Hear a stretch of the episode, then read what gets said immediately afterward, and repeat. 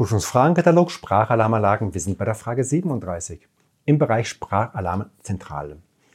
Die Frage ist, wenn bauordnungsrechtlich eine selektive Alarmierung entsprechend des Räumungsplans gefordert wird, sind folgende Anforderungen zu erfüllen. 4 mögliche Antworten. Erstens, die Anlage muss nicht zwingend mit Notstrom versorgt werden. Zweitens, es sind mehrere simultan arbeitende Audiokanäle vorzusehen. Drittens, ein Verstärker ist ausreichend. Viertens, auf AB-Verkabelung kann verzichtet werden. Was ist deine Antwort? Unsere Antwort ist zweitens.